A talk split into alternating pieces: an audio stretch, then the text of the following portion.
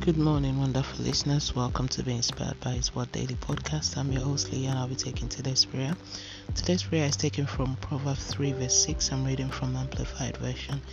In all your ways, know and acknowledge and recognize Him, and He will make your path straight and smooth, removing obstacles that block your way. Let's move on to the prayer point.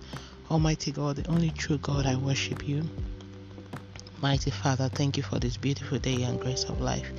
Eternal Rock of Ages, thank you for the forgiveness of sin and your blood shed for my salvation.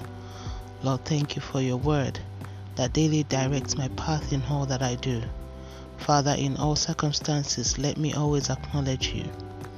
Lord, in all that I engage in, let your will be prioritized above anything in my life.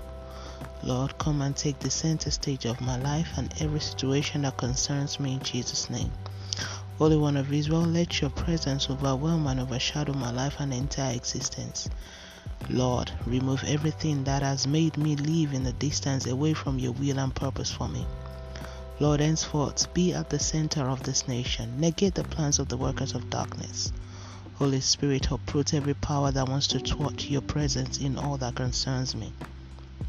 Lord, concerning verses for this daily prayer, all impacted by it in our household, take charge of all we do and sh- truncate the desires of the wicked over us in Jesus' name. Now it's time for your personal prayer.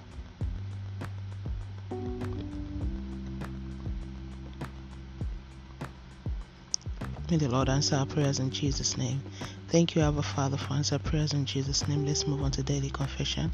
Sin shall not have dominion over me. I am operating the power of the Word of God. I'm the righteousness of God by faith, as Jesus is, so am I in this world. The Lord is working in my life.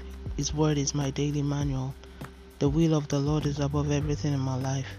Jesus is at the center of my life. I will not be moved.